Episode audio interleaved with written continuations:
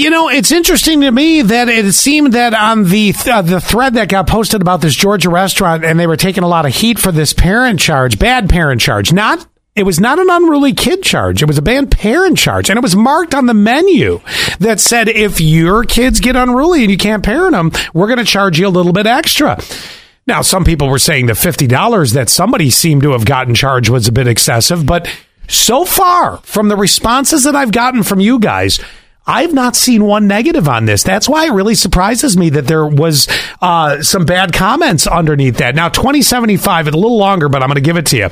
We have a new toddler. She is just finding her voice. Guaranteed it's going to happen. Went out the other night and it sounded like she was squealing like a pig. she was having the time of her life, but I took her out and my husband got the takeout containers and the bill.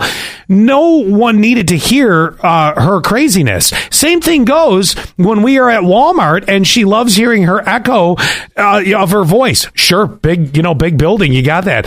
Uh, they said, uh, I had a child and uh, she will learn quickly how to act in public. I think a lot of it comes from the fact that they, they are a teacher and seeing, um, you know, different parenting styles. But uh, nope, not going to happen with my kid. And there you are from a teacher. Uh, let me see here. i have got a couple more that I'll, I'll go through here. Because, like I said, I'm not seeing anyone going against this. They said from 6632, I agree with it on some level. But at the same time, certain cases, like with my child, who is three and he is autistic, little excited, will yell out, but he's not running around the restaurant or throwing food. But I would also expect 6632 if a tantrum came on, you would probably deal with it as far as heading out. Uh, let's see, 1686. What about feeling people letting their uh, phones ring and ring and ring and ring in a restaurant? Like, answer the damn phone. All right, that's another battle for another day. Maybe you can find a restaurant that has a no phone setup.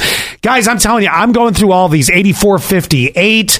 Uh, also, for the parents who uh, let their kids throw food everywhere. Yep, that's another one. I mean, one minor time if they're really young, if as long as it doesn't come over to my table, your kid's wet French fry hits my table, I'll be glad to take your kid out for you. Just saying.